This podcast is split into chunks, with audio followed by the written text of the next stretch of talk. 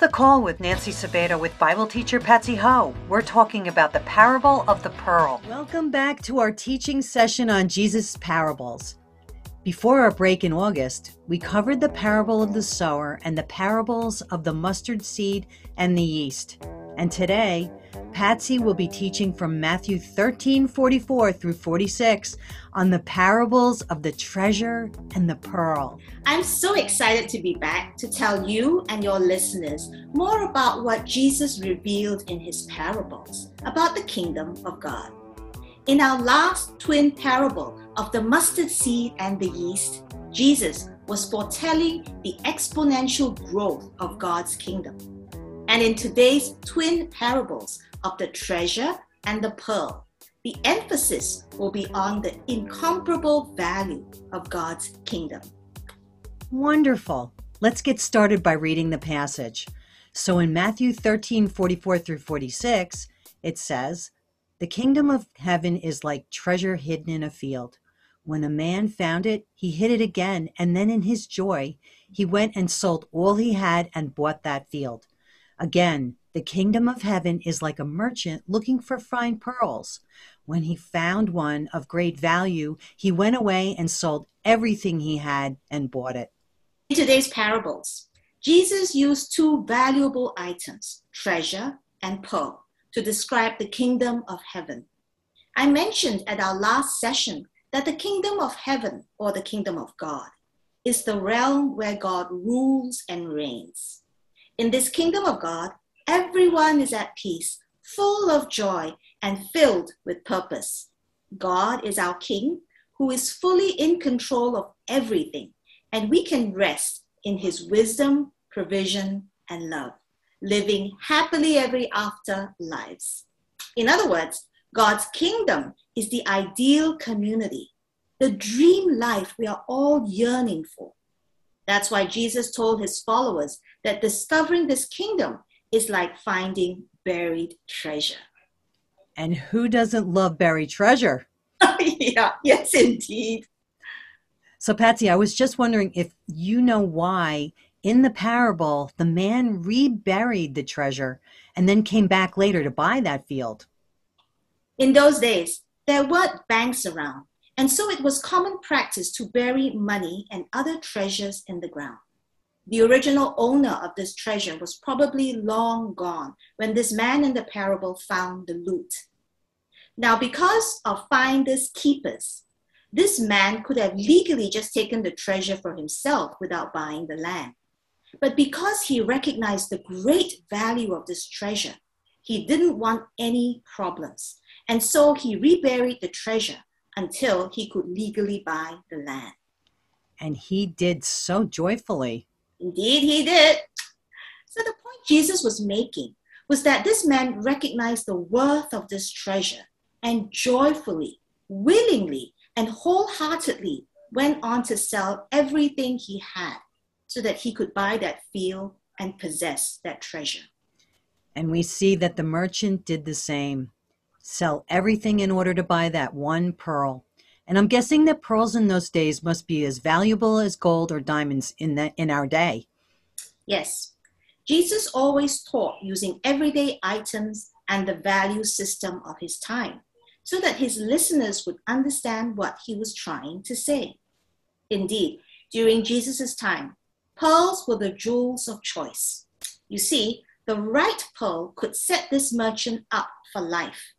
And that's why in Jesus' parable, this merchant was looking high and low, searching everywhere for fine pearls of great value that could make all his dreams come true. And when he finally found it, notice it's not a few pearls, but only one magnificent pearl, beautiful enough that he knew he had to do everything, sell everything to buy it. Yes, they both sold everything to possess the treasure. So, Patsy, is there any significance to the detail of the man stumbling upon the buried treasure while the merchant was actively searching for p- fine pearls and great value? So, we've established that both the treasure and the pearls represent the pot at the end of the rainbow, the ultimate fulfillment of life, which Jesus tells us is the kingdom of God. So Jesus was saying, whether you stumbled upon this treasure or were actively searching for it, God's kingdom is a priceless treasure that is worth giving up everything to be a part of it. As for me, you can say that I stumbled upon Jesus. You see, I grew up going to the Buddhist temple once every month with my mother and grandmother. It was something we did, and I was never convinced that the statues were gods. So when the concept of atheism came up at middle school, I thought I must be an atheist. But one Easter Sunday, a distant aunt invited me to church, and that was when Jesus revealed himself to me. I found out that Jesus wasn't just a good teacher, philosopher, or moral person. He is the Son of God who came to earth with the specific purpose of paying the price for my sins. Jesus died a terrible death on the cross because my sins are selfish and ugly, deserving of death, which is an eternity away from the love and satisfaction of knowing God and being known by Him. It was my aha moment. This realization, this secret to eternal life, this treasure called the kingdom of heaven. I can have it all when I confess, repent, believe, and trust Jesus as my Savior and Lord. Now, this was more than 30 years ago, and I can truly say this treasure is worth my total commitment to Jesus. I have found that by giving up my dreams, my expectations, my will, and my way, and submitting to God's plans, purposes, and timing for my life, I'm already living my eternal life of joy, peace, and fulfillment this side of heaven. So, what about you, Nancy? How did you come to the Lord? Well, like you, Patsy, I stumbled into the truth. When I studied in Bible Study Fellowship, I thought I understood the Bible, but I didn't. And when I heard your lecture in Exodus, I never knew how big God was. At that moment, I realized God was drawing me to Himself because I thought I knew what I knew was just a tiny piece of who God is and how He is overall. And that was my aha moment. That was my pearl. Wonderful. I love stories about how God just draws us to Himself. So it really makes no difference if we're searching or we're not even searching for God, because Jesus died for everyone's sins in the past, present, and the future.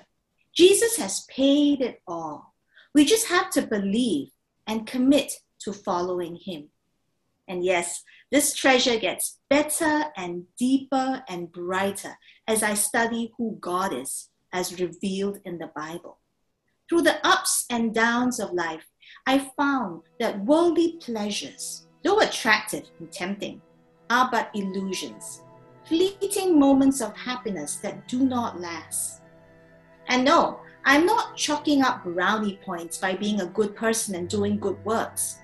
The Bible tells us that there is nothing we can do to earn our place in heaven. That's because salvation is a free gift of God. And it's only free because Jesus paid the price.